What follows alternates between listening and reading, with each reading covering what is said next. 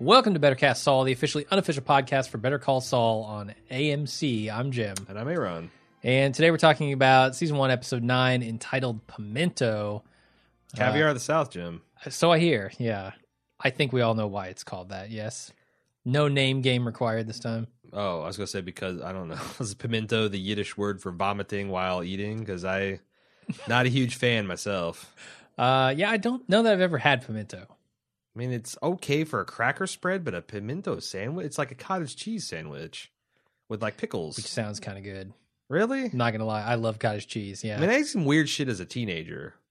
okay. I loved like bologna, cheese, peanut butter roll ups.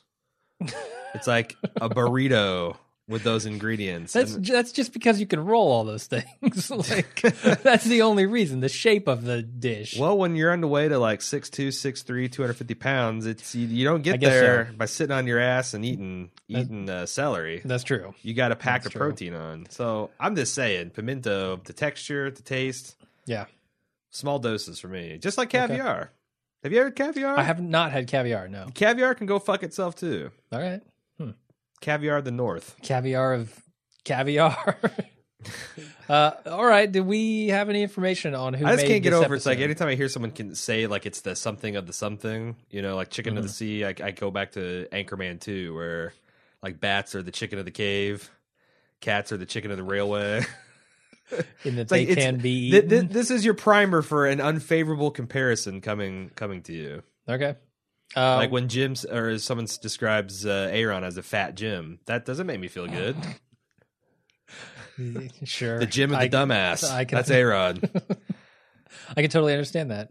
Uh, what do, what do you know about the people behind this episode? I'm just plagiarizing my hero Alan Sepinwall. Okay. Because you know the man went to the work. Uh, I read it, uh, and then I'm going to use it on my podcast. He says this one is written and directed by. T- I could have built this up. Like I said, celebrity email, celebrity feedback. Alan Sepinwall. oh yeah, you could have lied to all of our listeners. Well, it's not too late. Back up. Uh, Alan Sepinwall wrote and said, "Hey, this one is written and directed by Tom Schnauz, a longtime Breaking Bad writer and old friend of Vince Gilligan's. yeah, part of the Villa gang for sure. part of the Villa Gang or the Gould Ghoul.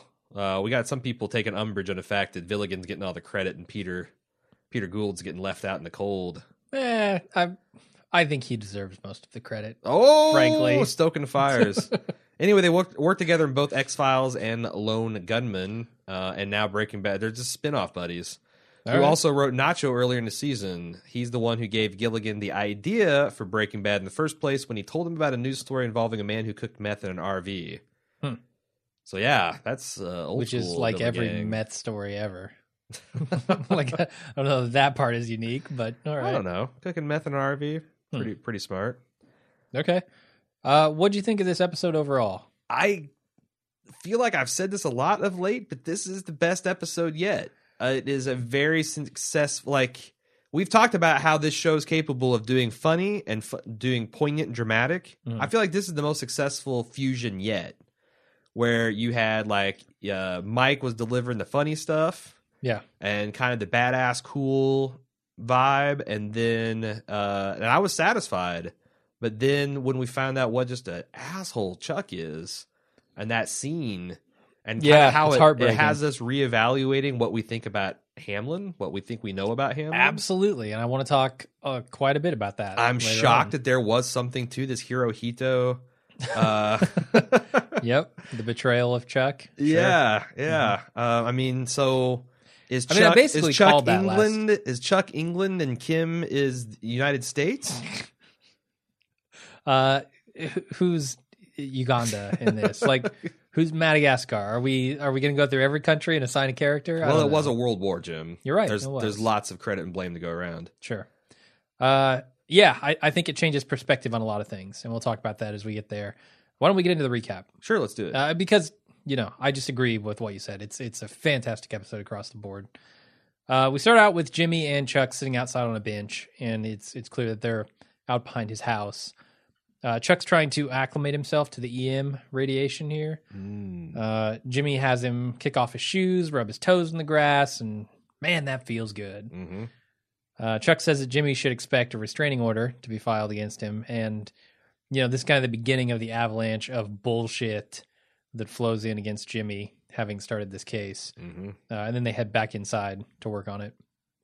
Uh, I like, I like, I, I mean, they're really setting us up here for an emotional punch in the gut because it's very touching to see Jimmy out with his brother, helping him along, being so caring when he's driving him to the office, like all of these things that just add up to really having the wind knocked out of you at the end of it. Sure. And they've set it up beautifully because what I realized after this show was over was all this stuff was right in front of us and people had, were were kind of calling things like, you know, Chuck seems really weird in his reaction to Jim. Well, but on the other hand, Jimmy kind of ambushed it and it's a surprise and Yeah, no, Every- I, I basically called that last episode. I was like, yeah, Yeah. Chuck didn't seem happy about that that law degree. Yeah, we had a bunch of like Jack K, uh, Barry G, Barry Goodman. Um, uh, the, lots of people called it and in, in the feedback Yeah. that we didn't get around to reading. But I guess for me, I just didn't. I was looking for the the happy ending with Chuck, Nowhere to be found. and they did a lot of things where it seemed plausible either way. Like Hamlin could be the bad guy we really think he is, and Chuck could take a principled stand. Like up until the chips fell, you really weren't sure. Uh, and it and it's not like Chuck doesn't have a point either. no, I I don't totally think Chuck is an asshole for thinking the way he does. I think he should have been more upfront about his feelings with Jimmy from the beginning, and it was a mistake, and it can only lead bad places. Yeah, like I, I. I don't know how to phrase the fact that I understand where Chuck's coming from, but by but also being completely taken aback by what a personal betrayal it all is. Yeah, yeah, Like that's not. I mean, there's so many times where he could have had that conversation Mhm. in and and not let the just clearly hostility. Like when that that's one of the things where the where the dam finally broke, it broke bad. Yeah. Ah. So uh, yeah. I, I definitely was surprised at how fast it happened.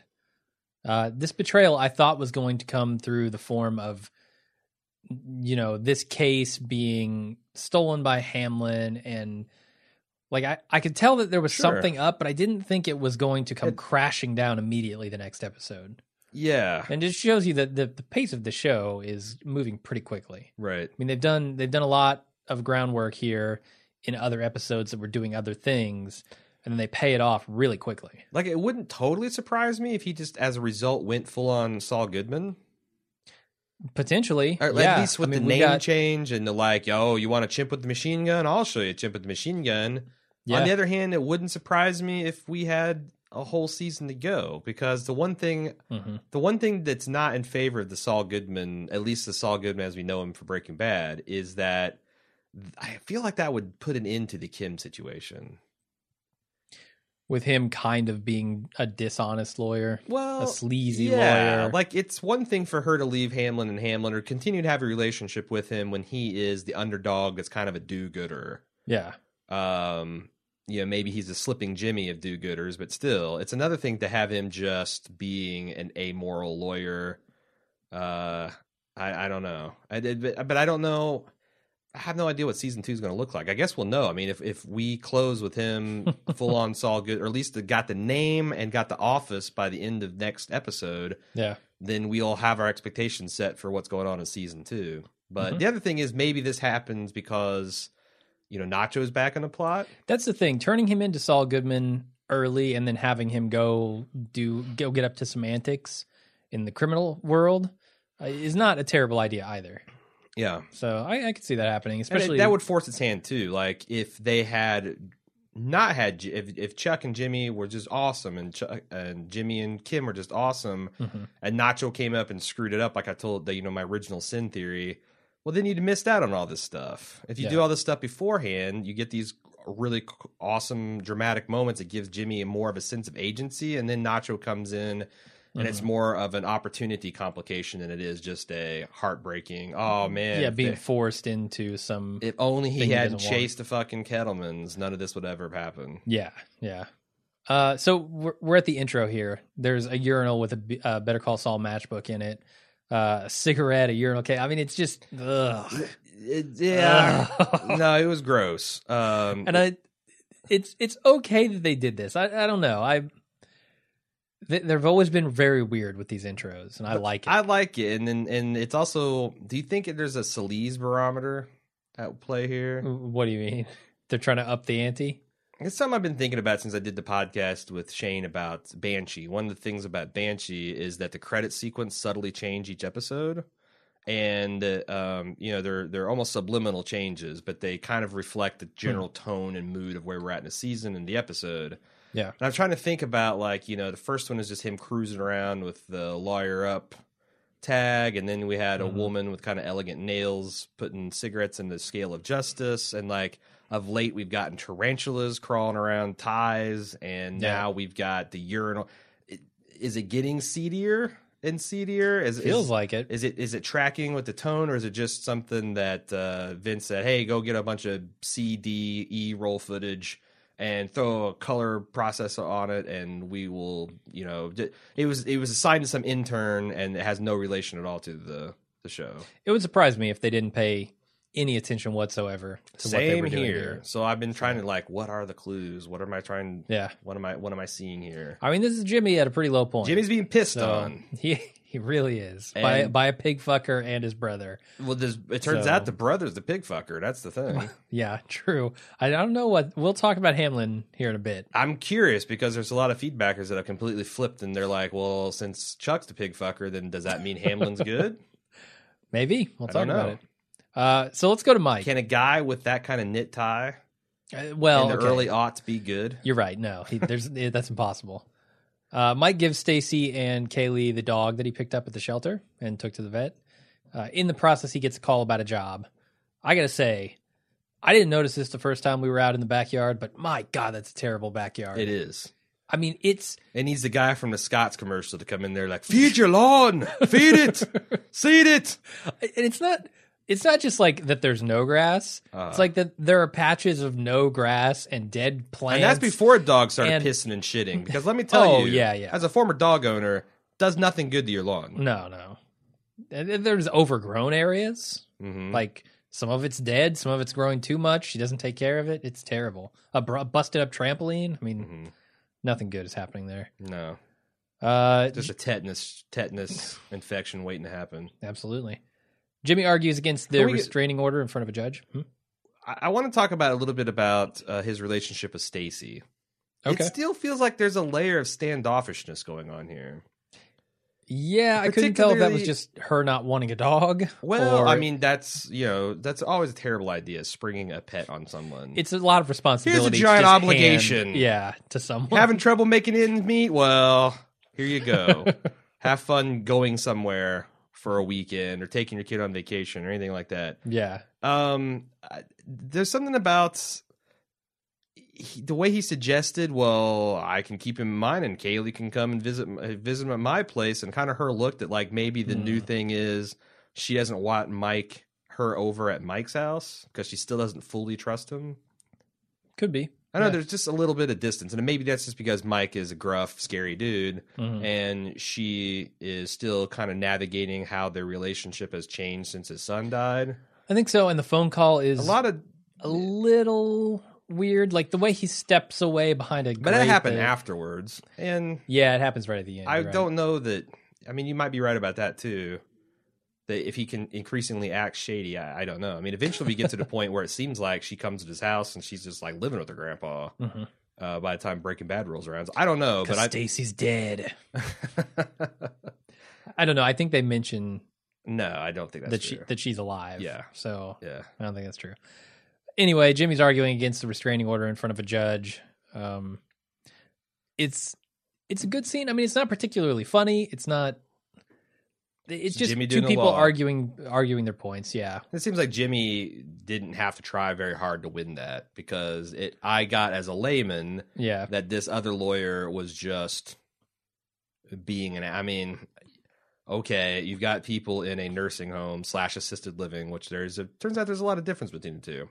uh, But you've got these elderly people that don't have cars and access to transportation, and they don't text, they don't fucking email, and they don't Skype. Yeah. and you're saying, oh well, you know they can they, they just you just you can meet with them, you just can't meet with them at the place they live. Mhm. Like it just seems like it's such obvious bullshit, and the the judge saw it as too, and then but Jimmy came in like, oh yeah, smoking on fire. I feel like that Jimmy could have gone and just drooled and farted and probably won that motion. Yeah, and Chuck says as much in the next scene, Right. right? Like Right. that you were always going to win that. There was no reason to even argue it. Because he goes over to Chuck's house, he finds just a mountain of paperwork that's been sent over by Schwe- Schweitzer. Is that his name? Schweikart? Uh, yeah, Schwe- and whatever the c word is. I actually wrote this. Sandpiper's lawyers. That, Yes, Um, S and C. S and C. Uh, and it prompts Chuck to argue that they should take this case case to HHM because they just don't have the manpower, they don't have the capital. Even if they did want to pursue it, uh, and after some convincing, Jimmy agrees and suggests, "Hey, I can get an office next to you, Chuck." Mm-hmm. And there's a little knowing look on his face there. They, they do. I felt like they did just the right amount of not spelling it out, but telling you, "Yeah, Chuck doesn't really want this." See, here's how stupid I was. I interpret that as like him thinking, "Oh, we're gonna have to fight this battle with Hamlin." Oh, okay. Like Jimmy's gonna see this as leverage to get in the thing, and Hamlin hates this guy. So, and plus, it's you know they just had the billboard blow up. This is going to be a problem.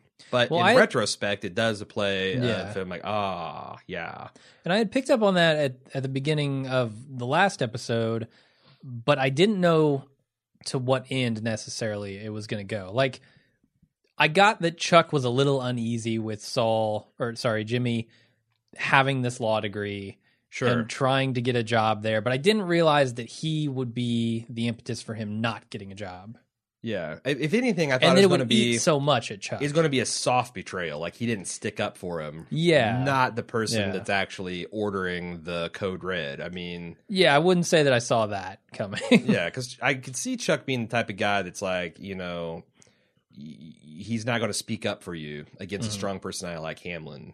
Yeah. And that would make sense, you know. I mean, he's been out of the he's been out of the pipeline for a while. Yeah, Hamlin and the other partners could ostensibly push him we kind of out yeah. it feels like the, the decision making process. he is kind of the odd man out. I mean, it's Yeah. it's Hamlin, Hamlin, McGill, so he's already ganged up on. He's got double the and Hamlin. he's kind of got the weird, eccentric, and kind of nerdy law nerd thing going on that maybe Uh. and and Hamlin's kind of like the st- the star quarterback of of high school. They've got like this interesting dynamic, but it turns with the out, ringlets.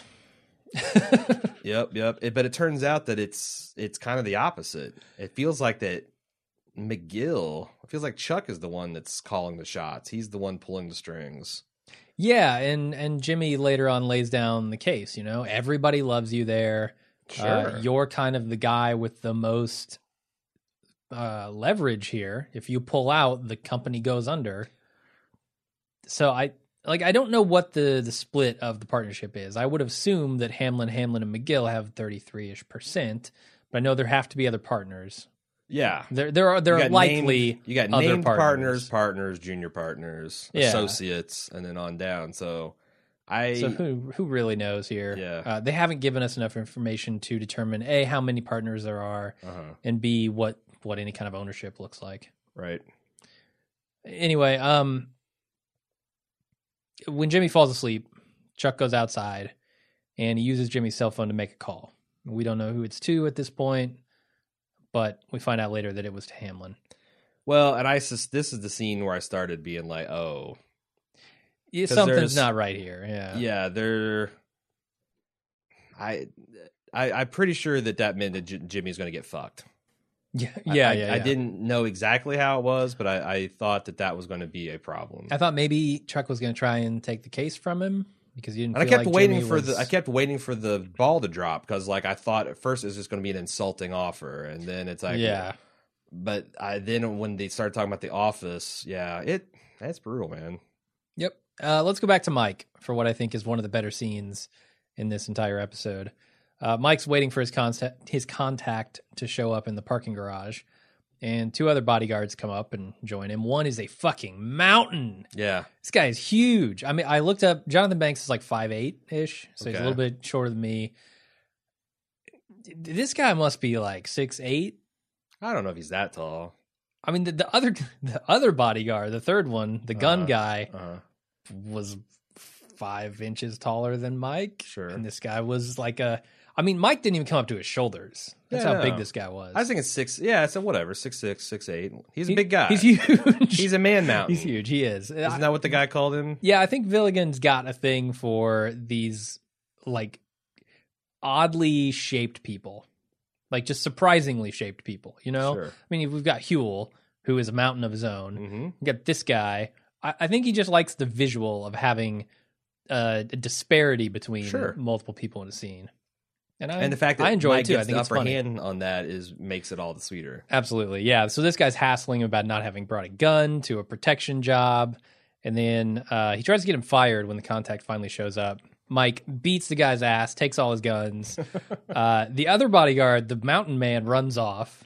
He gets scared of Mike, I guess. No, and, and the physical performance of him running, like a little kid running from a whooping, yeah. was very, very funny. Like laugh out it. loud funny. Uh, huh. Uh, I yeah, man, it's it's pretty good. And when this guy pulled up in his shitty minivan with his, Uh-huh. you know, I don't know what you call those, like Velcro Goodwill shoes. He's oh, yeah. He's some sneakers. the, I don't the, know. the, the pro wings or whatever he's wearing. Yeah, something like that. and I mean, Sepinwall mentioned that he's kind of like Walter White turned to eleven. Okay. Like this guy is so, such yeah. an unassuming, nothing of a guy. hmm You know, Walt had the mustache, he's got the shoes. Yeah. Do you think that this is my? I get this as this is Mike's first kind of like off the books civilian hmm bad guy job or criminal job. Yeah. Do you think that starting his experience with this kind of uber dork led to a lot of the misunderstandings and kind of mutual contempt uh, and disrespect towards Walt that ultimately was his undoing in, in Breaking Bad? Huh. Hadn't even thought about that. That's that's a good theory. That's why they pay Sepinwall the, the big bucks. I guess so. Yeah. But I mean, it's like if you could fi- if you could think of a car that's that's uh, less exciting than an Aztek, you know, a Toyota minivan that's kind of also an off color and made there's something about it that's Yeah. just kind of dis- the trim doesn't quite match. It's just old and worn out and like, yeah, I mean, it's not it's not as dingy and shitty as Nacho's van, but sure, you know, it's it's just this family van thing. yeah. I, I don't know. This guy's you know head to toe literally a dork. I feel like Villigan really enjoys picking out vehicles and clothings to Yeah. highlight people's patheticness. Yeah.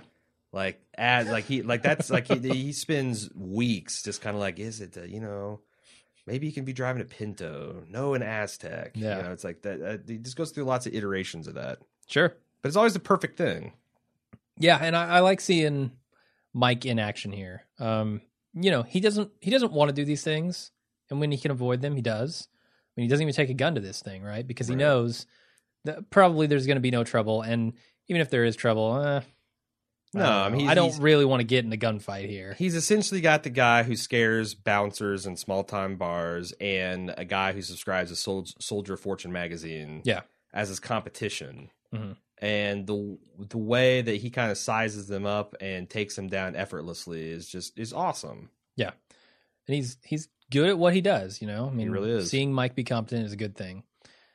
And Uh, also why he's competent you know yes, we- I mean the explanation he gives later on.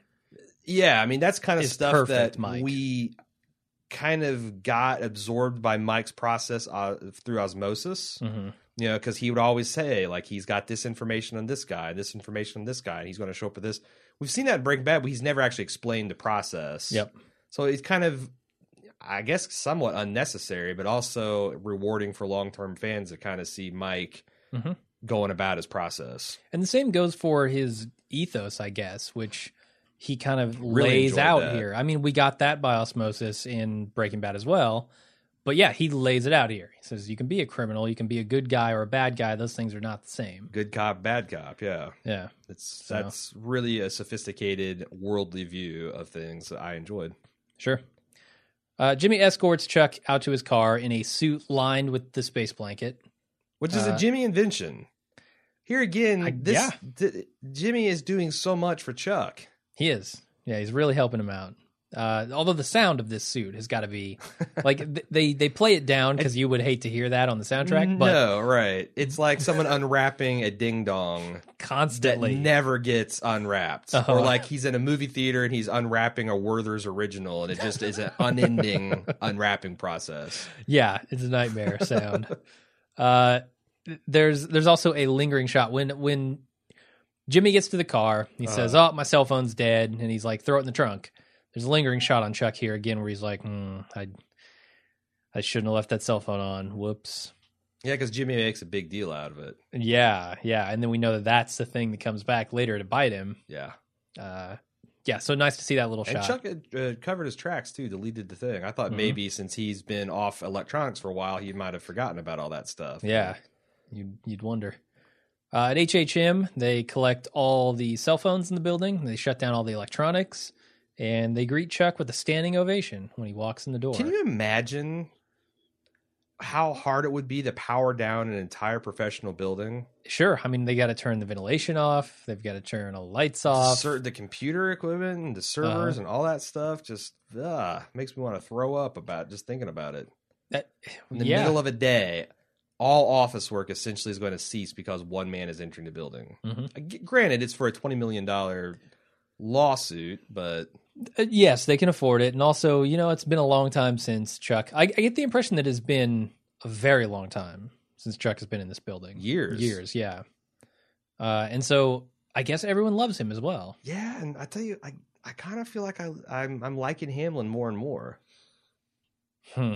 Like there's a lot of stuff in here that makes in in second subsequent watches makes Hamlin much more likable. Like it would Yeah. be way easier to just because I don't think anyone really takes uh, Chuck at his word about this EM crap. It'd Sure. be very easy to just you know grab the cell phones from the receptionist and all this or you know but but to go around and like make an organized effort to get everyone's cell phones and to completely power off the building and all that stuff um you know Yeah. mr rock and rock noticed there was even a nice touch where they had janitors there to open the doors and close them because Uh-huh. the automatic doors close and that kind of Yeah. attention to detail um i i don't know like if you're a complete total asshole you don't just play it straight right you give lip service to respecting the man but you don't respect them Yes, You and, and this takes whole- me back to like episode three, I th- three or four, where uh, Hamlin goes to Chuck's house uh-huh and meets with him, and he's willing to put all of his stuff in the mailbox and like take all of his electronics off and all that.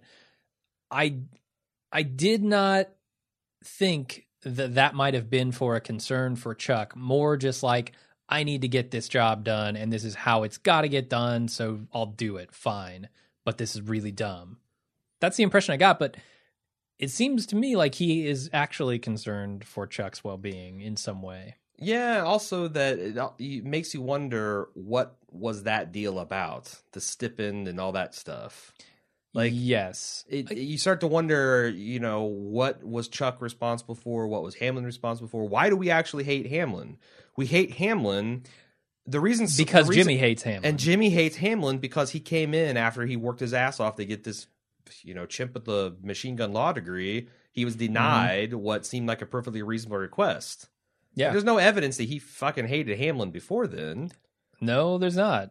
Uh, so this could be On the other- misplaced anger. on the other hand, Hamlin busting Kim down to the cornfield for a fairly minor infraction kind of speaks more Yeah. of his Hitlerness. and and soaking up all the attention when it's paid to to his firm. Uh huh. Yeah, I don't I don't buy that Hamlin is a great guy all around. So he's an asshole, but he's not an unwashed asshole. yes, that's fair. he's fairly hygienic. He, he Uh-huh. washes daily and wipes. Uh, Jimmy walks a bunch of HHM people through the case, and I- Have you ever heard the phrase unwashed asshole? no, but it's funny. That is really funny. Uh, that is definitely going to make it into my repertoire. Awesome. Uh, Jimmy's running down the case, and everyone in this room of lawyers and partners and et cetera is floored. They're Sure. like, "Wow, this is an amazing case." Hamlin starts making uh, some financial offers to Jimmy that sound great. Unfortunately, it doesn't include a job at the firm, so Jimmy calls him a pig fucker, and he takes the case back. and in my copy of this, like This I, is- yeah, I didn't get a chance to watch this live, but when I got my recording of this, it said pig fucker. Uh huh. I don't know if that got aired that way. No, it did not. It didn't? because Okay. I was processing feedback while you were doing your second watch and, and getting your notes together, and It I was surprised me. "Oh, what?" Yeah, So, like, where? I mean, I don't know where is this the copy Ama- came from. is the Amazon copy or the iTunes copy unbleeped? it could be. I don't know. That'd be interesting. Yeah, But yeah, I mean, they it was a total, like, and and he really put a lot of uh, old Bob put a lot of oomph in the pig fucker. Yes, he does, and I appreciated it. uh, you know, the other thing I appreciate in this scene is that Jimmy is demanding a fucking explanation for something that he has every right to demand an explanation for, and that the show is not saying anything, but it's not saying anything for a reason. hmm And my God, if I listed all the times that shows just didn't talk about something because it was inconvenient for them hmm in the plot, hmm and they didn't feel it warranted it, I would be here all fucking week. Yeah, This show is doing it for a reason. Yeah. This show feels like it has a reason for everything it does. sure. E- even the funny scenes, Mm-hmm. even even the scenes with Mike kicking a guy's ass to take his all, all of his guns, everything feels like it has a purpose and a Uh-huh. place in Uh-huh. this episode. Yeah, no, I mean, right and I on. feel like that's the difference between the great, the stuff that we call great, and the stuff we call good. and then we'll leave us hanging. It's not like a, a coy three episode arc. No, What was Kim going to say? What was the reason, Ham? I mean, it's it's addressed. It's addressed uh, organically, and then we move on. yeah, And you know, Bob Odenkirk was like the hurt uh, that this Hamlin guy. It's like okay, seven years ago, mail clerk. You don't want to give me a chance. You give me six months, and I'm like, fuck you. I'm out of here. Yeah. But this is a real big boy case, man. This any other firm, this gets me in the big leagues. I've made yeah, and you're talking associate. You're not even talking partner. It's like Mhm. I get that you're being. Ins- I don't even care that you're being insulting. Why? Yeah. What is why? What have I done Yeah. to you? it doesn't seem like there's anything that warrants this. Yeah. And as we find out later, you know, he's keeping his mouth shut for a very good reason, Yeah. which- for a noble reason. For I know. ah, It it, makes me think Hamlin might be a good guy, It twists me up a little bit. or bit. at yeah. least not an unwashed asshole. yes, at the very least. Um. The man carries a packet of baby wipes on him at all time. So Kim then goes to see Hamlin to ask why the hell he won't hire Jimmy. And Hamlin still doesn't want to say, but in the end, when she's about to leave, he tells her, close the door, come back. Not just that, but he's rude and dismissive. he is, yeah. But and, he he's and he I think then just feels bad about it too. yeah. Like I look The I, same way that Jimmy felt bad about it. I'm doing this for I'm it, I'm literally carrying someone else's water. I might even have a dog in this fight. Uh, but I can't do this to Kim. I, there's more respect there than I guess I sub than I because I was expecting. Yeah, that's just- my question. I, w- halfway through this, I'm like, oh, this is going to be She's how. Kim goes into the arms of uh, Slippin' Jimmy. Yeah. But then they that would be the easy way, and it would make total dramatic sense, and it would still make Hamlin a pretty sympathetic character. This is a more complicated route, and makes me wonder where the hell they're going. And I, you know, Is I've there been- any chance that that Hamlin has calculated this and is doing it to crush Jimmy after being a called pig fucker and actually hating the man? Well, the thing is, if you're called a pig fucker and you know you deserve it, Uh-huh. it's different experience than when someone calls you a pig fucker and you don't feel like you deserve it. That's a good point. and He's I like doing things he knows are mean to Jimmy. Hamlin played it with you know cool, and he played it indigo in uh, ha- Hamlindigo blue. Uh, but you could tell, you know, if you watch him, that he's not unaware of how this seems. yes. Like, and and and if anything, he's playing it up. Like he just, you know, when Chuck comes in and says, "I'm really disappointed. I can't Mhm. believe," and he just takes it on the chin, like. He must really Yeah. respect and admire the shit out of Chuck. or to play a little devil's advocate here, he needs Chuck. If he doesn't go along with what Chuck is saying and Chuck decides to blow this company up, because it sounds like he's got that power. Like he has the ability to say, I'm done with this, pay me out, and that bankrupts It seems that HHM. Chuck really loves HHM though, he does, yes. more than his brother certainly. I, apparently, yeah. But I mean, I don't. That's the one I don't understand about this power dynamic. Are we going to get a scene of Hamlin and McGill in the good old days? Maybe Hamlin, maybe maybe McGill did something for him. Maybe Chuck did something for him, uh, like a, almost a father role. Maybe uh, the senior Hamlin's dead. I don't know. Yeah. But I wonder what in the hell he's got over his head for him to do all these things. Sure. It's a good question. Uh, we go back to Mike. He's at an old factory, and him and the contact are waiting for uh, this this whole thing to go down. They're, they're apparently meeting to exchange pills for cash, Mhm. and we we see a van pull up, and Nacho I can't even out. imagine what it'd be like to be doing this for because, like, I I feel like this every single time I buy a car off of a third party. It's like, okay, I've got the cash. Uh, Hey, you know, I've got the cash this check. You got the title. uh, You know, what's what's what's going on here? sure. Uh, So so the it, car start is going to catch on fire. yeah, the stakes are a little higher here. Yeah. certainly. Uh, but but Mike is unfazed completely. You know, it's, he's twenty dollars short on the payment. Mike demands that he pay it, and Nacho pays because Mike's done his homework. He knows he will, and then he leaves. And and Mike explains, you know, why he didn't need a gun and his philosophy on being a criminal. Sure. Uh, I mean, we've we've kind of talked about this already, but I do love to see that Mike has done so much groundwork here. Uh, and he says, you know, fifteen hundred bucks is cheap for this job with all the groundwork I've done. Sure. Laid. You don't know it because Yeah. apparently the vet, like the, this was the vet's heaviest hitters. uh, Well, I buy that Nacho's a fairly heavy hitter, well, but Uh, no, uh, he's talking about but uh, that that the dude. Soldier of Fortune guy and Man Mountain. Oh yeah, yeah, yeah. These are the vet's heaviest hitters. Uh-huh. I feel like that this tells us a lot about the vet as well. Sure, So you know, Mike needs to move on up in the world. How do, do you? I hope so. How do you personally feel about his his code? do- Are you sympathetic to this? Yes, I I think you know there are a lot of things that make you a criminal that don't make you bad. Smoking weed, for one, Okay. in a lot of states, makes you a criminal. Technically, Speeding. does not make you a bad person. Yeah. Um. Th- there are a lot of little things like that, right? Laws But that stealing from a company drugs and then selling them on a that's profit, unethical. Yeah. but you can still be a good person and do it. You can. Mike's Mike's talking about being personally good, like helping his family. Like he's doing all this for Kaylee. He, that's the kind of mode he's in. Mm. He's not thinking about big multinational conglomerate having a couple dozen pills stolen from him. In in in the perspective of things, I guess that's not so bad, but still, it's not honest. Well, it's a It's Walter not White. ethical. It's a Walter White ends justifies the means kind of thing. Absolutely. Like the Yeah. reasons you do something are as important. And I, I'm pretty sympathetic to that myself, but I still kind of like, well, wait a minute. in this situation, I think Mike is actually wrong. Um, Hmm. I, I don't think stealing from a company and selling it for personal profit. Would is, you say that to Jonathan Banks' face? Uh, yeah. now, Mike, Mike the Mantrap's face. I, I don't know. You're a good Maybe guy, not. Mike. You're a good guy. No one's better. So funny, Mike. Uh, but here's the other thing: we don't know why he's doing it, right? Mm. What if he is doing it because you know he's got a daughter who's dying of cancer and needs treatment or something?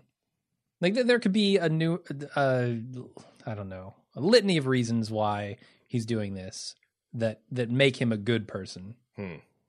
It doesn't sound like it. It sounds like the dude is just stealing and selling pills Right. to make some cash on the side. But I don't think Mike gives a shit about that.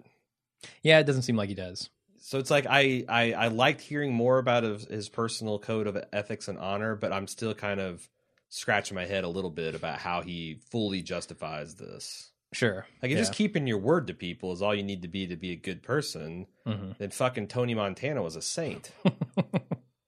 All he's got is his word and his balls. Ain't gonna break him for no man. Nope. Uh, the, the other thing we find out here, speaking of doing deals on the side, is that Nacho is actually doing this deal on the side. Yes. His criminal contacts know nothing about this, as as we're told by Mike. also the, That's got to be a thread going forward, right? definitely. Uh, who is he working for? Who is he working That's for? That's a good question. Well, he's obviously working for um, uh, Jesus Christ, Tuco. Uh, Tuco. Yeah. Mhm. The other thing I thought was interesting is him using the word. Uh, you know, we, we, there's a lot of speculation we had in the first couple episodes that Nacho was a, this Ignacio guy Okay. Yeah. who was who Saul was babbling about in the desert in season 2 Mhm. This is confirmation. Absolutely. this is the same guy. hundred percent. Yes. So we're so gonna have suck it, internet. uh, so we're going to we're definitely going to have uh, a lot of this guy going forward in the future. Uh, sounds like it, yeah. And it sounds like Saul in Breaking Bad times either doesn't think he's dead or he isn't dead. One of the two. Hmm. Maybe he dies and Saul doesn't know it. Well, no, because he he said it's, he asked, it- "Did Igna- did Ignacio send you?" no. He said did Lalo send me? It would tell him it was Oh, Ignacio. oh, okay, it wasn't yeah, yeah. me. So Yeah, yeah, okay, yeah. That doesn't that cleverly does leaves the, the the question of whether he's alive or dead because he's just blaming him for something. You can blame a corpse for a lot. That is true. When do you think we'll see Lalo? I don't know. Is that a season two thing? I don't know. What was the name Lalo? I, I don't even know what It doesn't factor in anywhere. Lalo sounds like a character from like uh Adventure Time or something. not an Adventure Time, like uh one of those uh, Studio Ghibli, you know, like my neighbor Lalo. Okay. Lalo's moving Uh-huh. castle. yeah. right. Princess Laloki. I mean, it's yeah, it's a very friendly round. I'm I'm getting this big koala bear looking guy. yeah. Maybe it is. Maybe Who knows? it's Um, the Man Mountain. there you go. That's Lalo. Perfect. Jimmy pulls up to his office to find Kim waiting for him that night, and she begs him to reconsider the deal. Brilliant sh- establishing shot. The the crane it swoops in on the hood The and then pans eye. up th- so we can see Kim waiting at the door, very femme fatale like. Yeah, I love it. Yeah. Um, she she asks him to reconsider the deal. He refuses, and he also calls her a pod person in the process. That's definitely upgrade from pig fucker. Absolutely, uh, he cares more for her about um, uh, than he does uh, Hamlin. so for sure. clearly a bugaboo for you uh, is people not just opening their mouth and using their adult words. I get why Kim doesn't. Why? she doesn't want to crush him. This would this would crush him emotionally, right? It might even also damage their relationship if she does. Ah, I don't know, man, because like a betrayal that close you need to know about. Okay, that's that's that's, an where it gets into yeah. my argument. It's like Uh-huh. if if I had a friend, if I if I knew if I knew there was a person cheating on somebody else and I didn't have a personal connection, it's none of my business. I'd stay out of it. If like my friend's girlfriend was cheating on him, I would feel honor bound to tell him Yeah, because I wouldn't be his friend otherwise. Uh, if it's your brother that's fucking you like this, if your brother is indeed the one fucking the pigs in the family, you should know about it. that is a fair argument. I don't have a very good defense against that. And like I, there are people that think that way. Certainly, that is not how mean, Kim feels. Yeah, that's the Yeah. thing. Like I, she thinks she's doing the thing that is best for Saul for for Jimmy. I kind of pegged her as a tough love type of person, though. Her trying Mm, to spare okay. Jimmy, what does that tell us about her? So maybe there's a little self service in here too. How so? if she goes and spills the beans about her boss and his partner deceiving Jimmy on such a fundamental level, and that information gets back to Chuck or Hamlin, she's fired. She's fucking gone. Okay. So it's a little self serving as well, Sure. probably. But on the other hand, like it's got to be unseemly the fact that, you know, I would love to know exactly what Hamlin said behind closed doors. Obviously, it was something about this subject, Yeah. but how. It's interesting that Kim knows obviously everything about that, and we don't know anything other Mhm. than th- it led her to have this conversation with Jimmy. Yeah. Because it's getting harder and harder for me to accept that she is in bed with these people. Knowing what Yeah. I know about Kim, like I- maybe they're purposely pushing her further and further away from them. it could be The more they fuck Jimmy, the less on her side, on their side she is. I also wonder, like the way she was, you know, obviously she's very hurt by what Jimmy has said, but I think Jimmy was completely in his rights because he was putting forth reasons for why she would be doing this, Uh-huh. and she was staying silent. She wasn't denying it or anything. And Pod person is not all that bad. Uh, yeah, it's kind of like it's it's very soft because it's basically Yeah. this isn't who I think you are. Yeah.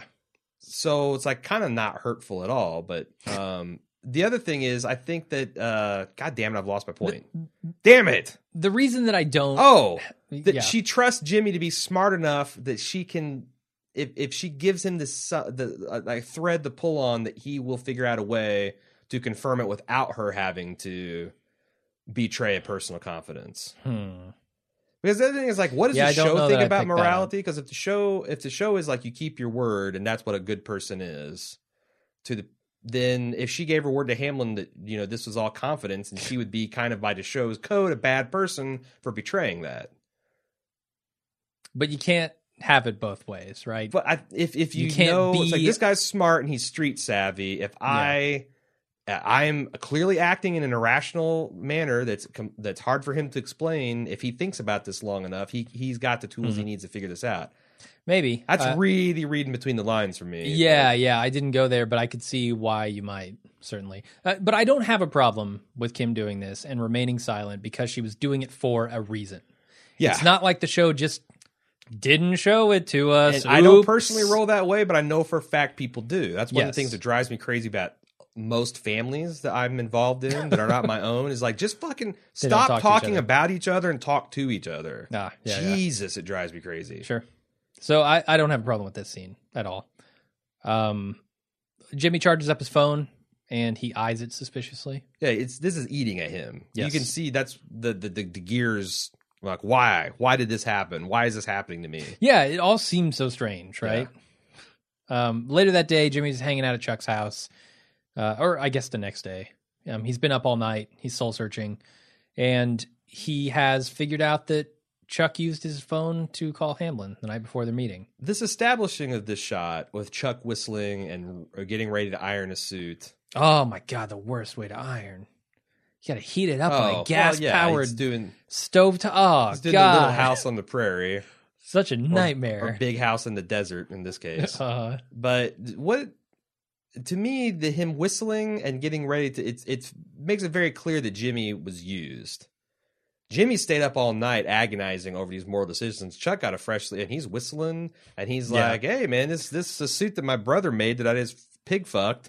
Is fit so good and protects me so well from electric mag. I'm thinking Yeah, about yeah. getting back to work. I mean, ah, I don't. I he's had years to process this, right, and come to terms with it. yeah, Whereas Jimmy, he's just having it revealed to him. yeah. So it's fresh in his mind. Chuck is Chuck is over it. Mm. And it's on it's a shame. I mean. I, that's what I was thinking during this. Like, man, Chuck just is completely unfazed by fucking his brother this way, and it's it's sad. It's real sad. Yeah. Uh, and this this scene just gets more and more sad. I mean, the way that Chuck or Jimmy kind of leads Chuck down this garden path here with him, you know, oh, it'd be great, so great if we were to work together. Wouldn't that be the best, Chuck? Right, Chuck? Yeah, He's giving him the oppor- every opportunity to prove him wrong about his suspicions. Yeah, and until- only when because because Jimmy's right. Like you could, you didn't even have to mean it. You don't have to destroy the company. Just threaten to do so. Exactly.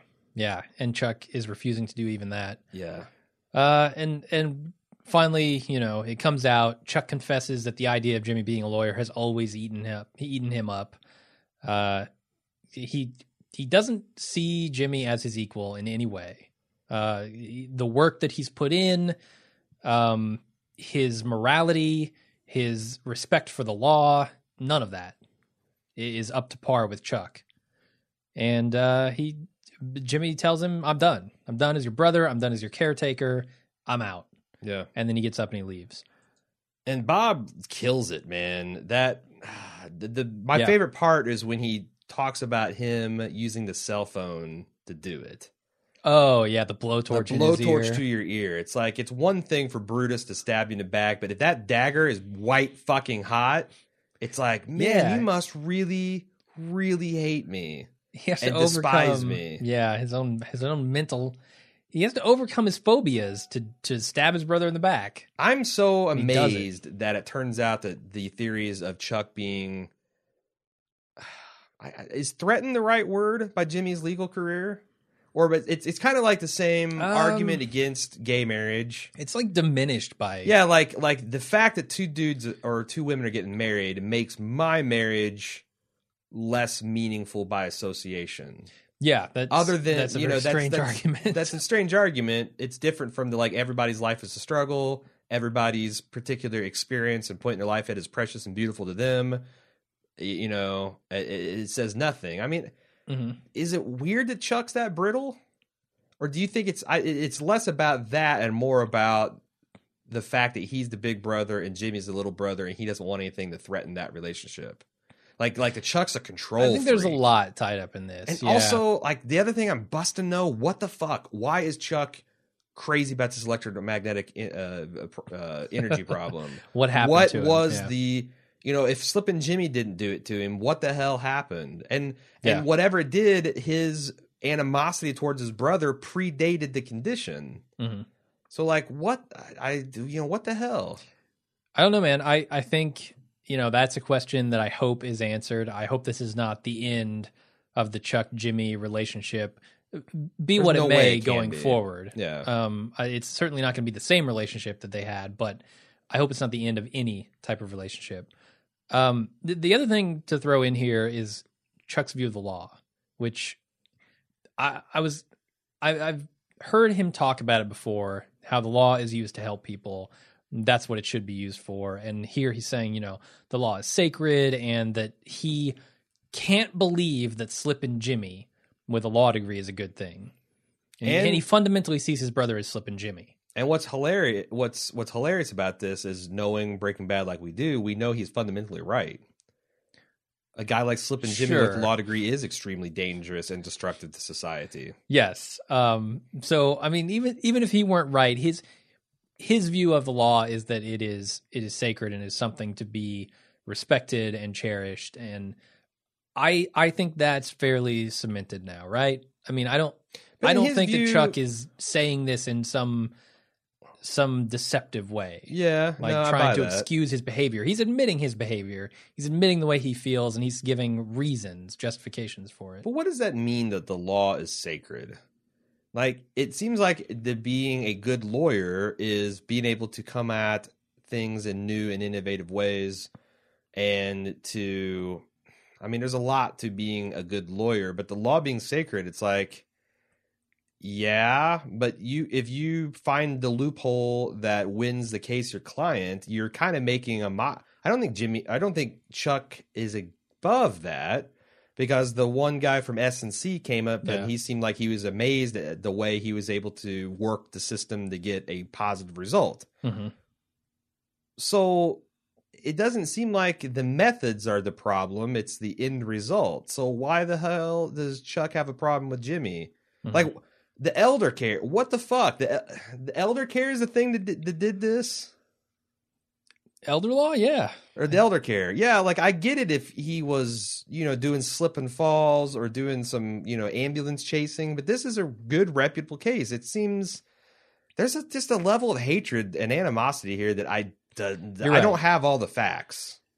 You're right, and I, I think, yeah, his his personal, his, his opinion and his personal value is tied up in this. His opinion mm-hmm. of himself, and his personal value is somehow tied up in both this being his brother and this being a guy like Slippin' Jimmy. Yeah. Uh, there, there's a lot of nuance in here. I don't Yeah. think it's just a matter of Slippin' Jimmy with a law degree is a bad thing. Sure.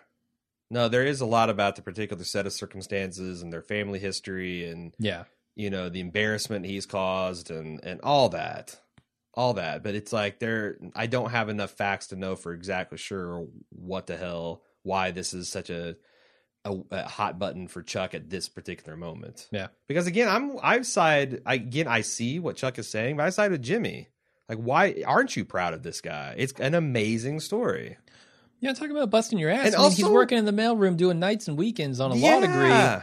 What do you expect him to quit his job and go to fucking Harvard? And on, and honestly, I kind of suspect getting a law degree from Harvard is much easier than a correspond passing the bar when you've gone to the, one of the best legal schools. Getting into With- the school is hard. Yeah, that's what I'm saying. yeah, that's what exactly what I'm saying. Once you get in there, having the best professors and the best students around you, and a challenging hmm. atmosphere, and all the resources and all that stuff. Like, yes, you have to work. And you have to work your ass it off. Yeah. But it's it's a force multiplier. It's got to be, or else right. who would give a shit about where you went if you went to NYC? Yes, it's be- or, it's a case of having better tools, right? Yeah, Like self learning is, I think, by its nature, harder than than being taught. yes, yes. So it's like I everything that Chuck said seemed extraordinary, extraordinarily entitled and elitist, and in, in in a way that I haven't really gotten from him. Yeah, it makes me wonder if if Jimmy had come to him and said, "Hey, Chuck, I want to go to law school. Uh, I gotta quit my job and go spend hundreds of thousands of dollars. You want to do think- that for me? I think Chuck would have been you like, think he would have? No, Chuck would have been like, uh, no, law school is not for the likes of you. it's a very uh, Yeah. kind of landed English gentry view of the thing. Yeah, you're right. One, you can't change. like once a fuck up, stay in your a line. fuck up. Stay in your lane, man. Stay in your lane. Yeah, no, it's sad. It's un-American. It's goddamn un-American. Yeah. Un-American pig fuckery. yeah, it kind of goes back to I don't know what Mike says about the, you know the twenty dollars. You know, I'm not I'm not saying you shorted me. I'm saying people make mistakes, Yeah. and Chuck doesn't allow for his brother to make a mistake and have a redemption. He thinks once Slippin' Jimmy, always Slippin' Jimmy. Sure. And why did Jimmy become Slippin' Jimmy? Did living in the Sure. shadow of his brilliant brother make him be more of a fuck up? Could be, I don't know. It's, could be, Family dynamics are strange and interesting. certainly. And that's it for the episode. yeah. He's gonna miss him when he's gone. The time that ice runs out and that bacon starts. Oh yeah, four days I think. hmm Mm. You you you eat uh, on that fifth day. Try to eat the bacon. The pig might be fucking you. yes, indeed.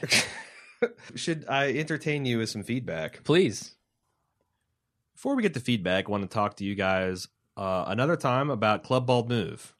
Uh, one of I've the heard of that. One of the awesome features of Club Bald Move, which you can get to by going to club.baldmove.com, is ad-free podcast feed. That means you never have to listen to any hackneyed amateur advertising from yours truly ever again. and you might think, what? That's going to cost me hundred dollars a month. I mean, it's Mhm. such such a fantastic value. You might, and I'll say no, and you might say fifty dollars. I say no, twenty, no, ten, no, as low as a dollar a month, That I mean, and twelve easy installments of one hundred pennies. that that might be a mistake. If they're willing to pay the hundred, do we really want to talk them down to one?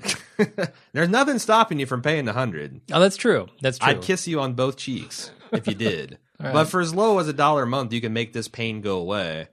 Uh, you also get access to recordings, live recordings for podcasts. It's the fastest way to get our podcast. You don't have to wait for Jim, pig fucker that he is, I'm to pretty slow. editing it Mhm. and uploading it and posting it. My God, the minutes are ticking by. you got important things to do. You need to get on this live video cast. You got lunch with Jim and Aaron. You get Mhm. live watches of some of uh, uh, our most popular television shows where we actually watched TV with you. What a deal. Again, a dollar a month. Check out club.baldmove.com uh, for more details and some examples of the bonus content you'll get. And we appreciate in advance any of your support. Don't be a pig fucker. Support club.baldmove.com. Uh, Lori B wrote in um, about we we talked about Stacy and her money problems, and she said I too wondered about Stacy's money problems. If Stacy's a registered nurse, she's probably making quite a good salary. But don't let the scrubs fool you. Licensed practical nurses or LPNs who typically have two year degrees don't make anything close to the salary of an RN, and they also wear scrubs. So do certified nursing assistants, CNAs, who typically have completed training a course in less than six months and make minimum wage in many states. If Stacy's a CNA, she could have serious money challenges even with Maddie's death benefit. Wow. Yeah. That's a good point. You see scrubs and you think that's a white collar professional job. You don't think uh, getting seven fifty or eight twenty five an hour, Yeah. no Mhm. bennies, all that stuff. Um, so that's that's a good point. Uh, she says on Sandpiper, you and one of your lawyer feedback writers referred to it as a quote unquote nursing home. It's actually an assisted living facility. Those who've never had the unpleasant experience of signing a relative in either type of place can sometimes confuse the two. Uh, she says assisted living, as the marketing manager told me in Florida, is an apartment. You usually move in with your own furniture, even. There's not really much in assisted about it other than the fact that you no longer have to maintain anything at a house. Meals are offered, and almost everything you need is on site. So it's essentially living in an apartment with a campus that gives you amenities, Yeah. uh, almost like a condo lifestyle. And meals. Yeah. Yep. If you can't drive anymore, there's a van that can take you to the mall or grocery store. There are standards that probably vary state to state of what kind of skills you have to have in order to live in assisted living. My mother, who suffered from the advanced stages of cancer and at having fallen, was barely able to pass the test of being able to stand up out of a wheelchair and turn and pivot in bed. You have to be able to feed yourself. Uh, you should need no more than a little bit of help with toileting, dressing, etc. This kind of facility does not have doctors on staff. They definitely have a lot of CNAs and often have LPNs. Some have a registered nurse on site during the day and possibly at night, and you see a lot of visiting RNs coming to see residents. Depending on licensing, most assisted living facilities cannot by law accommodate patients with chronic medical problems that need constant medical care, and this lets them get away with not paying for the registered nurse on site. It's also not covered by most Medicare and is very expensive, usually several thousand and up to 10,000 per month at fancier places. Holy shit, that's a lot of money. $10,000 per month? That's a shitload. Yeah. That's presidential suite. Uh, Just live in a presidential suite in a hotel, man. oh yeah, you could easily live in a hotel for ten thousand dollars a month. Hell yeah. Hell yeah. Uh, slip one of the maids a little something under the table and they'll probably bring you food too. Yep. Somewhat Shit, you could order room service every day for that. ten, 10 grand a month you is could. a lot. It's a lot. Yeah. is a lot. Uh, somewhat sim- uh, similar to assisted living are a senior housing complex that are publicly financed through HUD and offer a sliding scale of payment for income eligible people. Oh boy, that sounds delightful. Mm-hmm. They are usually more bare bones in terms of amenities and are populated by people on fixed incomes who do not have the savings or multiple income streams that would allow them to live in assisted living facilities like Sandpiper. Um, because they get federal support, some facilities are such facilities are subject to regulation. By contrast, private assisted living facilities are only subject to regulation required by individual states, which may be minimal, which could explain how schemes like Sandpipers could go unnoticed. Uh, and she contrasts that to nursing home, which is a full service facility for people who cannot live without a great deal of medical attention. Sure. They're often bedridden. They're often hooked to medical machines. They're it's less an apartment, more of a hospital room. They have tons of RNs. It's extremely expensive because obviously you're paying for round the clock medical care. Mhm. And there's kind of blended places where they have an assisted living, and when you get too old to take care of yourself, you just slide right into the nursing home. And Makes sense. You, don't then lose your community. You know. Sure. I, feel like that's a good way to to do it. Sure. Um, she goes, a lot of these facilities have special quote unquote neighborhoods for those with dementia or Alzheimer's. Uh, I guess so they can just all kind of enjoy each other's company. Um, but Hmm. I don't know. It's interesting. What What's your feeling about nursing homes? Like, I feel like our generation's one of the first ones that's not dreading a nursing home. You're not. I know personally that you don't. dra- You think it's going to be fucking lollipops and board games for the rest of your life. It's going to be. Once you go to a nursing home, I think you're it's going to be Axis and Allies and Xbox One no, or it's- Xbox Twenty, whatever. No, it's not, man. You're going to be hating life. You're going to be sitting there eating sad ass Salisbury steaks. Like I give a shit And- about the food I eat. You know that. You know that. fair enough. I prove that on a daily basis. Give me something, I'll eat it right now. Something within arm's reach. That fucking scorpion up there. Is that what I got to do? no, no, no. You're right. Now, if the pig Uh, fuckers take my Xbox or my PlayStation away, then that's that's you know, But when your thumbs stop working and your ass stops working and your face stops working, Yeah, you're don't- going to have so I much don't. fun. I don't. I don't think about the bed sores and not being able to flip around. Yeah, and laying in my own urine-soaked diaper. It's. I mean. I think you're picturing yourself as you sit right now in a nursing home. only That's not only to staying in bed all day and playing video games. Exactly. right. That's not what it's going to be like. Yeah. Not one bit. I think it'd be oh, okay. All right, moving on, moving on. Um, because clearly I I'm an idiot. Victor S says I was listening to your recap for episode eight and started to wonder how Better Call Saul and Breaking Bad would be perceived if Better Call Saul had come out before Breaking Bad, like the prequel it is, with no pre-existing expectations of knowledge or knowledge of Jimmy and Saul's future. Uh, with with Walt, would that still make for an interesting show? Would Breaking Bad be enhanced or hindered by the audience having prior knowledge of Mike's badassdom? I have an opinion on this. What's yours? I don't know if you would have got me to watch it. That's the hard part. But once I did, I think the story is compelling enough uh, on its own with Chuck and Jimmy and Hamlin. That's and a all pretty this high stuff. bar because, like, for television, I feel like I make you watch most of the stuff. Well, okay. I mean, Like, if, if I had heard a whole bunch scout. of really good stuff about it, yeah, yeah. Maybe you, you come and you say you, you got to watch a show. It's Like really this, good. Like this lawyer who went to American Samoa and he's got this asshole brother. Like, I, uh, yeah, Mm-hmm. I think it's compelling enough on its own. it's an interesting pitch. Yeah. A, a seedy small town lawyer. Well, I guess New Mexico or um, uh, Albuquerque's not that small a town. Sure. The one thing I don't think that Mike Mike would not Hmm. work Yeah. the way they do it here, where we accept him being a badass. Because that's the thing, like Mike showed up as kind of a fixer type, and you see Mike and you're like, okay, this is the kind of guy who could do this. Yeah. And slowly they let slip that he's more and more of this impressive person until, you know, they get to the point where he's single-handedly invading a warehouse and shooting bad guys and hiding out in a refrigerated truck and getting his ear shot off and we don't bat an eye at it. They take that and then yes jonathan banks can beat this man down. Jonathan banks is a tough dude but he's very old. I don't know that they could get away. yeah. they would have to do the same thing slowly introduce us to this ever-expanding skill set of this very formidable person but he's also kind of unassuming e- even knowing that that Mike is a badass, um, and you know his former Philadelphia cop background, like when he just, I mean, his reflexes are insane for a 68 year old man. Sure. Um, as portrayed in this show. Well, I mean, I- obviously in the show he's probably supposed to be like in his late fifties. Sure. I I would have a much harder time buying that he could snatch that gun and pop out the bullets in front of this guy and then beat him down if I hadn't seen Breaking Bad. Yeah. Th- That would be much harder to suspend my disbelief on. No, they kind of boiled a frog with us in that they had this Yeah. guy who's kind of an everyman, unassuming Mr. Wolf type. That said, I think they're kind of doing a little bit of that in this show too. That's another good example. Like he busts a guy in his throat, but then this this drug deal goes down without a single incident. sure. And they're showing us more of his mind Yeah. in this. And I It- think that's the that's what part protects of him. Mike.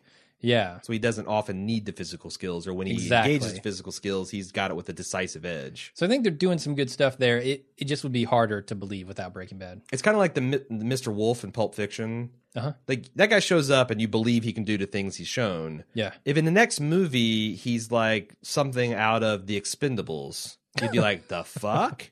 But they had three Sure. movies that progressively showed him being a little bit more hands on and less cerebral and hmm you know backroom dealsy, then you that's and that's essentially what we've gotten with Mike. He Mhm. showed up as Mr. Wolf, and he became fucking Rambo. But there was a lot of stops in between there where we were acclimated to him just being a sheer badass. Yeah. I I think the show would stand on its own though. I do too. There'd be a couple of head scratchers, but I think Vince would. By the time he retooled it, it would be awesome. Sure. Uh, Michael McBee said, "I'm starting to think that Gould and Villigan are paying attention more to great video games and actors of late. First, we had Michael Mando, who played Vaas from Far Cry 3, and now we have Steven Ogg, the actor who played Trevor from Grand Theft Auto 5, which the character he played in Better Call Saul was very derivative of this character in that game. Obviously, crazy and someone who loved guns, but at least the character in Better Call Saul was a little more subdued. He's talking about the mustachioed guy that got his windpipe shattered. Yeah. Um, I don't know how well the audience would have reacted to the exact character from the game, and now I have a working theory that Mike is based on Max Payne. we'll know for sure if we start getting the crazy, uh, you know, drug-induced hallucinations, Absolutely.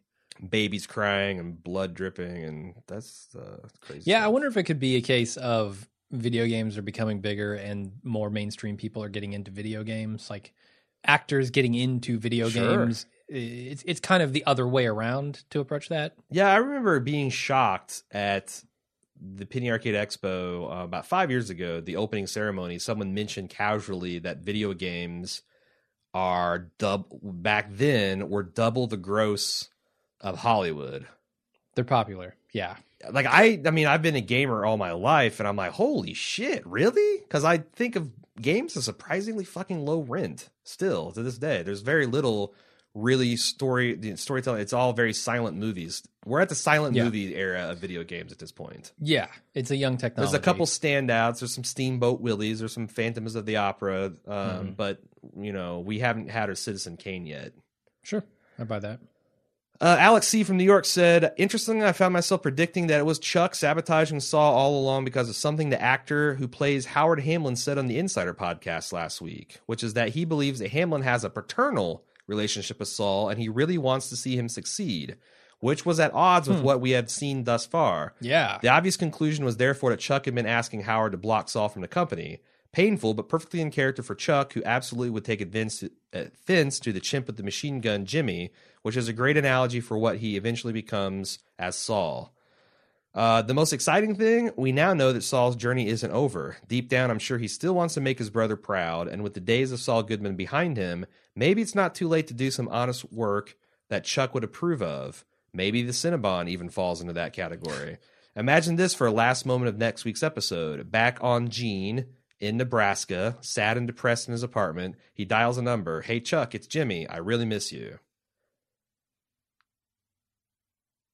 Uh, maybe, maybe Saul can come to terms with it. Uh, I feel like that's a long road, though. Sure. I don't think Jimmy is anywhere near that. I I believe Uh, that. but but yeah, as a as a major flash forward, sure. But it also gives you context of what he's thinking about sitting in that chair. Yeah. Uh, that he's Yeah. living the he is living the consequences of being a chimp with a machine gun. Mm-hmm. And that might make some of the things that went on between him and Chuck a little bit more easy to swallow. Or has a little bit more context for him. Yeah, he maybe understands where Chuck was coming from a bit. Sure, I could see that. I like that. Omar K says it's three in the morning here in Houston. I have to get this emotion out. I hate Chuck, guys. This is I some- thought he was going to call us pig fuckers. this is some bullshit. Why would he? Boo to Chuck. I bet Jimmy would wish he took that one F bomb per season back and used it on Chuck. I'm so angry at Chuck. Uh, also, I guess thematically, this was a good episode with the imagery of everyone putting their phones in a basket like Saul's phone drawer. also, the shot of Mike in the passenger seat, a callback to the Jesse shot in the passenger seats we saw in Breaking Bad. uh, You know, Jesse kind of checked out, bored, Hmm. just along for the ride. J- Mike's kind of checked out, bored, along for the ride. all right, sure, why not? Mm, I liked it. Yeah. Yeah, I'm I'm on board though, man. I did not feel I feel as betrayed by Chuck as Jimmy does, I think. I thought Chuck was a better guy than this. It's been a rough week for families between the Scientology documentary, the last 30 minutes of Scientology doc- Oh, documentary, and this. Talking about going clear on HBO if you don't know. Yeah. Um, I've got like so, I, I've got so many emotions. Uh, it's really hard seeing families write each other's off, man. Sure. Sucks. Really hard about petty bullshit. hmm Uh, Doug L, our resident lawyer. Um, I've I, I've got something like two dozen lawyers in my inbox, and they're all litigating against each other. Christ. You all are fucking lackwit, immoral assholes that should be disbarred in the, co- the states and counties that you practice law. Just so you know. That's harsh. Just so you know. I need a. I think the law is sacred and and that you guys are doing the Lord's work. I'm saying we need legal counsel to Okay. handle the legal counsel we're getting. Ah, I'm starting. gotcha. I'm starting to. I'm starting to feel harassed. Uh-huh. I need a cease and desist. I need a restraining order. Ah, they'll just argue it down. Having that said, Mm-hmm. uh, Doug L. Uh, his his his illuminating discovery for us this week. Okay. Um, which this Discovery is the process of obtaining evidence, correct? it's sailing to new lands and planting flags. well, in the context of Lawyers law. have bastardized the concept into paperwork. But Okay. you know, until we get James T. Kirk, we're stuck with this phase of discovery. All right. Uh, trials are supposed to be fair, and the system is designed to minimize surprises. The idea that everyone goes to trial having already laid their cards out on the table, and now the jury gets to make a decision. However, you only have to dis- disclose something if your opponent actually asks for it. So the key to making sure you ask all the right questions over uh, is to make sure you ask the right questions over the course of litigation. If only Smeagol had known that, we might never had the Lord of the Rings. You know, the crucial question is what has it's got in its pockets. Never really felt followed up on that. I, I would have, Wow. I would have, Okay. I would have filed a motion about that. yeah. Most of the paperwork, as Chuck says, are interrogatories. Interrogatories are written questions one party sends to the other, and answers are filed or verified under penalty of perjury. In this case, it might look something like this. Please identify each instance whereupon you allege Sandpiper overcharged you. For each instance identified in response to interrogatory number one, please set forth all facts in support of your response. For each instance identified in response to interrogatory number one, please list all witnesses in support of your response. And on and on it goes. Yeah. Can you imagine trying to track down a bunch of senior citizens and get them to comment on this? On stacks of paperwork. Yeah. Stacks and stacks of paperwork with this kind of this kind of language. that sounds like a years long process. Yes. The rest are deposition notices. A deposition is a question and answer session between a lawyer and a witness, which is taken under oath and recorded in writing and potentially on video as well. Mm-hmm. It's partly to gather information, partly to size up the witness to see how they do at trial, and most importantly, to record their answers. If that person took the stand and testified differently than they did in deposition, the lawyer can pull out the Perjury. transcript, point out the flip flop, and devastate a person's credibility. I don't think they go to perjury. Really? You can't? I mean, No, if I'm it's pretty sworn sure you into, can, if you're but- sworn in but but if, if you don't during a deposition and you change your story significantly during trial. I would throwing think, perjury around for witnesses seems like something like a Jim Garrison JFK thing to do. It's like Yeah, I mean, for if you, destroy, if, you, if you destroy a witness's credibility, that's probably good enough. If if you're the Probably. the lawyer trying to do it. Uh, but then again, I'm not a lawyer. I need. a- I wonder if perjury requires some evidentiary support that says they Oh, knowingly you did throw- it. throwing around forms like evidentiary. Watch out. It- it- Okay, yeah. hey, man, I talked with. uh I'm, I'm just getting in the spirit of lawyering. I've talked to 26 That's lawyers just in the last 48 hours. I'm telling you.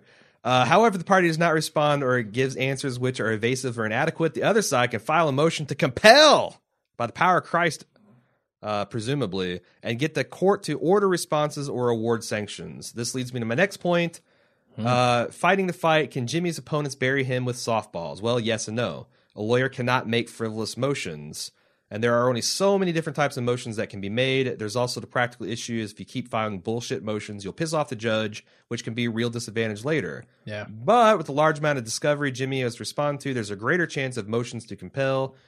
Uh, he mentions he's actually litigating against lawyers who love filing these, and they mostly do it to road your patience and will to fight. Jimmy thinks the motion is unfounded. He'll have to not only oppose the motion to win, he'll probably have to file his own motion to block the first one, which creates even more work. This doesn't seem like justice. This seemed like the rule of law and justice seem like it's very different. I don't know that you're wrong. I don't know.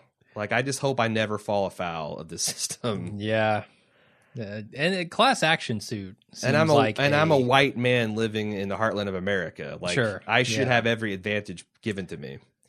Uh, did you you had a, a No, I mean just class action. The the work that comes with that seems the great monumental. rewards. The class action Yeah. seems like the lawyers make out like bandits. Certainly, because there's so much work to be done.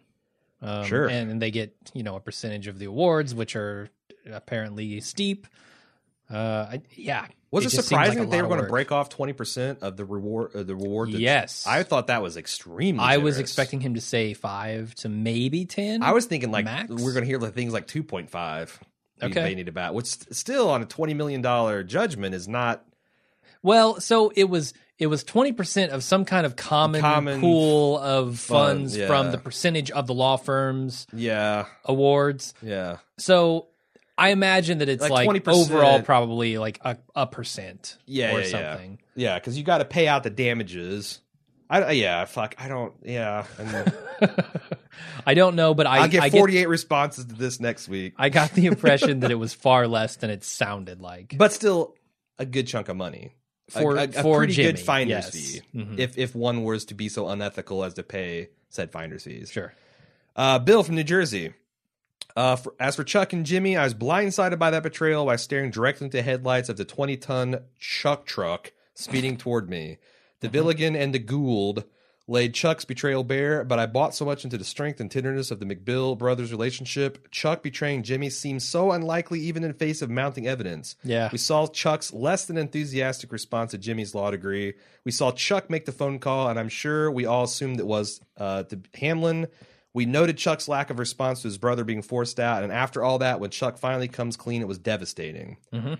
Especially since he didn't show. I mean, it was just the blatant contempt, man.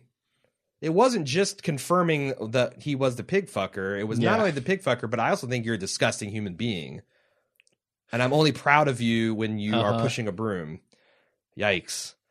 This is what to me resonates the most uh, about Chuck's betrayal. All the pieces right there, but the warm, brotherly parts of the relationship did such a good job shielding the knife. We never saw it coming. I was shocked by the amount I care about these characters. I feel sympathy for Jimmy. I feel wounded by Chuck. Plus, I'm reassessing what I thought I knew about Hamlin. Yeah. Maybe just a businessman put in a tough place by his partner. That's kind of where I'm wondering, like, how bad is Hamlin? How good is is what if what if Jimmy cooks it up to where Chuck gets kicked out of the law firm and then becomes some kind of partner with HH and M? Wow. Uh,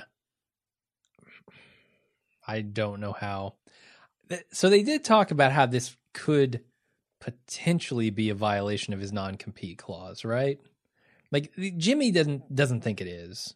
I don't think that, but that that's that's no longer. I mean, if you're going for the the angle of Chuck gets kicked out, how do you do it without bankrupting HHM? Because it, it has been made abundantly clear that he, him leaving would kill this company. No, you're right.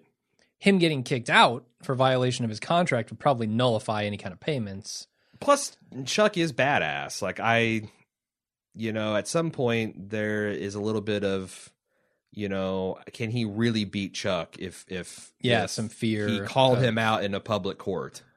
Yeah, I I don't know. But there's a lot of things pointing, like him saying, "I know Chuck's agreement, like the back of my hand, or ex- whatever Uh-huh. folksy thing, like the pig fucker uh, that I shared a bed with, whatever he said." Um, yeah, I, I, and and him just going full on chimp with a gun seems a little premature from where we're at in the series.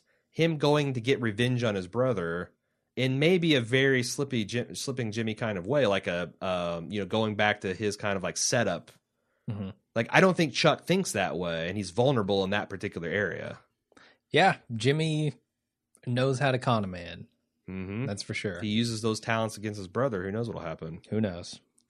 Uh, GHM from Washington says Peter Gould, the Ghoul, Mhm. wrote and directed next week's finale. I wonder if we're going to finally see him, or wait, I wonder if we're going to see him officially as Saul Goodman in his new office by the middle of the episode, or whether it'll be a season-ending scene. Regardless, I'm guessing Nacho will re-enter his life once he does. You think we're going to get Saul Goodman's uh, at his office? You think we're going to get Saul Goodman at his office next episode? I say no. Man, uh, I don't think it's going to be that big fancy office, but yeah, I could see that. Huh. Saul Goodman, huh? I, I don't know. I mean, we we talked about how the Villigan said that this is going to be there, there's going to be a real reason that Jimmy changes his name. A betrayal on this level by his brother could force that. Um, I I might be okay with Saul changing his name next episode. I don't know. I guess I'm still carrying a torch for the the Kim partnership. And I'm not saying that like Yeah. I I don't feel the romantic angle, but I to me that's more of a satisfying uh that she's like fuck you guys to HH and M and goes in and it's not the big fancy office, but it's like Mhm. more towards that end than it is towards the, you know, Fleabag motel that is Saul's office with the constitution and all that. Sure. and then something goes bad in next season that forces him to go into full Saul mode, Yeah. or at least get the name. Um, Okay. But on the other hand, it would be also weird to have the main character. The show's called Better Call Saul, and he's Jimmy McGill through the entire first season. Yeah, it does seem fitting to to turn him into Better Call Saul. Uh, n- not Better Call Saul. Turn him into Saul Goodman Mhm. in the first ep- uh, season. I could see it. Moving on from Arctur in the Netherlands, Chuck may very well be a pig fucker and dishonest and ungrateful to his brother. Unpopular opinion alert. But he's also right. Slipping Jimmy does not really deserve a high end job as a lawyer. Ooh. He has a bullshit degree. Has tried to con his way into the uh, apologies to all the land crabs uh, that we have listening. He has Yeah. a bullshit degree and has tried to con his way into the firm and high end cases at every turn. His motivation is big money and respect, not a love for the profession and helping people. I completely agree with Chuck and can understand his motivation for not wanting to have Jimmy hired, even though his methods are questionable. And as a viewer, I'm rooting for Jimmy. Just goes to show how well rounded some of the supporting characters are in the show. I don't intellectually disagree with anything he's saying here. Sure. Except for like if you can pass the fucking bar and and you can practice law, then you know I mean, there are tiers of lawyers, right? Good I'm lawyers, sure. uh, not so great lawyers, bad lawyers. I, Yeah. I think we have some very good friends of lawyers, and it turns out like where you go to school matters a whole hell of a lot for your uh future prospects. Like if you go to yes, it does. if you go Uh, to IU Bloomington, your prospects are here. You go to IUPUI School of the Robert McKinney School of Law, your prospects are more down here. uh-huh. They're both fucking IU too, but you know there is uh, that pedigree. There's there it's it, it's very Hmm. much a pedigree. Yeah, I I don't know. I, I have a hard time saying that he does or doesn't deserve it because I don't know that we've seen a lot of his his abilities lawyering. Uh huh. I mean, we've seen But what I'm saying is him connecting that. dots. We've seen him being slipping Jimmy, which is a negative against him. But I think we haven't seen enough of his lawyering yet. Well, and that's the thing. Like, I'm not saying you can't be a successful lawyer going to a lower tier law school. It's just Yeah. everything's going to be harder. Absolutely, And yeah. if you want a certain type of job, you probably are not going to get that. You know, like if you Yeah. want to, if you want to be, uh, if you want to clerk for the Supreme Court and then you know work in the U.S. Attorney's office, you probably need to go to one of the better law schools. Why doesn't Jimmy take this case to another law firm? Is it because he can't, given that Chuck worked on it? It's HHM or nothing. I don't know. One I can't remember be a partner. which I I, mean- can't remember which of the 48 lawyers this came from. It might have been even Doug L, but someone said that as a lawyer, the scale of HH and M is mind-boggling. Really? For okay. a company like Albuquerque to have hundreds of people to give that standing ovation, it's almost outstretches the credibility, the, the believability that a law firm could have that many lawyers in that one location. Huh. So it's Okay. like it could be the HH and M is just this juggernaut yeah. having said that, there's got to be dozens of other law firms that could take this case, and I'm kind of curious if it's such a slam dunk, why he can't go to any of those, make his own deal, and become a. But why does it have to be HH and M? I think it's because Chuck worked. Chuck worked on the case, so I don't know that Any other just company, take away Chuck's. Any other company, HH and M could go in and say, "Well, we're going to have half, and this is automatically a much less attractive case." yeah, or I mean, Chuck maybe would just want to bar it. I yeah, I, I think it's tied up in Chuck's involvement in the case Mm, somehow. what a pig fucker! glues a few glues a few strips to a few Manila folders, and now he's got half. Mm-mm-mm. Man, I would almost, I almost wish Mm-mm. that Jimmy wouldn't give them the case because of what Chuck's done, and then he would try to find another avenue for this thing. I don't know. I mean, uh, that's the thing. Like, do you want revenge or do you want to go on and live with your life? Yeah. I kind of live with the latter. Like, revenge is all fun and good, but I'd rather Just just. write this person off. I'd and- rather just, yo, well, if I fucked up here, I'm going to take my law. I'm going to make. I'm going to pick the best case scenario for me, and then move forward and live, go on my awesome life, and fuck the haters. Sure. But I understand there's a lot of other people. They're more towards the There's a lot of vengeful people out there. Yeah, dish best serve cold and all that uh, Klingon yeah. proverbs. Kapla, I think. Kapla, there. exactly. Uh, yeah. Mazel tov. I don't think that's Klingon. I As don't Ka think the so. Conqueror said in the halls of Sto-Vo-Kor. Mazel tov. All right, how how are we doing on feedback? Is that it? Opa. That's it. Okay. You want to send us more? Uh, better cast Saul at baldmove.com is your one stop destination. Unless you're a lawyer, stay the fuck away. Unless you're a lawyer, you need to submit uh, uh, a what form number? a form in triplicate to the law offices of Jimmy McGill Esquire in Albuquerque, New Mexico. Yep. Uh, but you can see that bettercastsaul at baldmove.com. Uh, you can go on our forums at forums.baldmove.com and engage in extensive litigation amongst your fellow uh, listeners. You Uh-huh. can follow our release schedule on facebook.com slash bald move and on Twitter at bald move. That's it. That That is is We're going to be back The next week. finale. Can you believe it? It's it's incredible that it came so fast because I I didn't expect the season to already be over. Wait until Mad Men rolls around, Well, my okay. friend. Yeah. That is going to be a whirlwind. Yeah, seven Which episodes. there. BT Dub, uh, if you're Yeah. sad about Better Call Saul going away, uh, you should tune into Mad Men and or Game of Thrones because I really like our podcast for those as well. Yeah, we just started those back up. Game Yep. of Thrones came out yesterday. Mad Men's going to be out today. Uh, if you're if you want to hear more of the the Jim and Aaron train, I guess that's it. I guess that's your best option.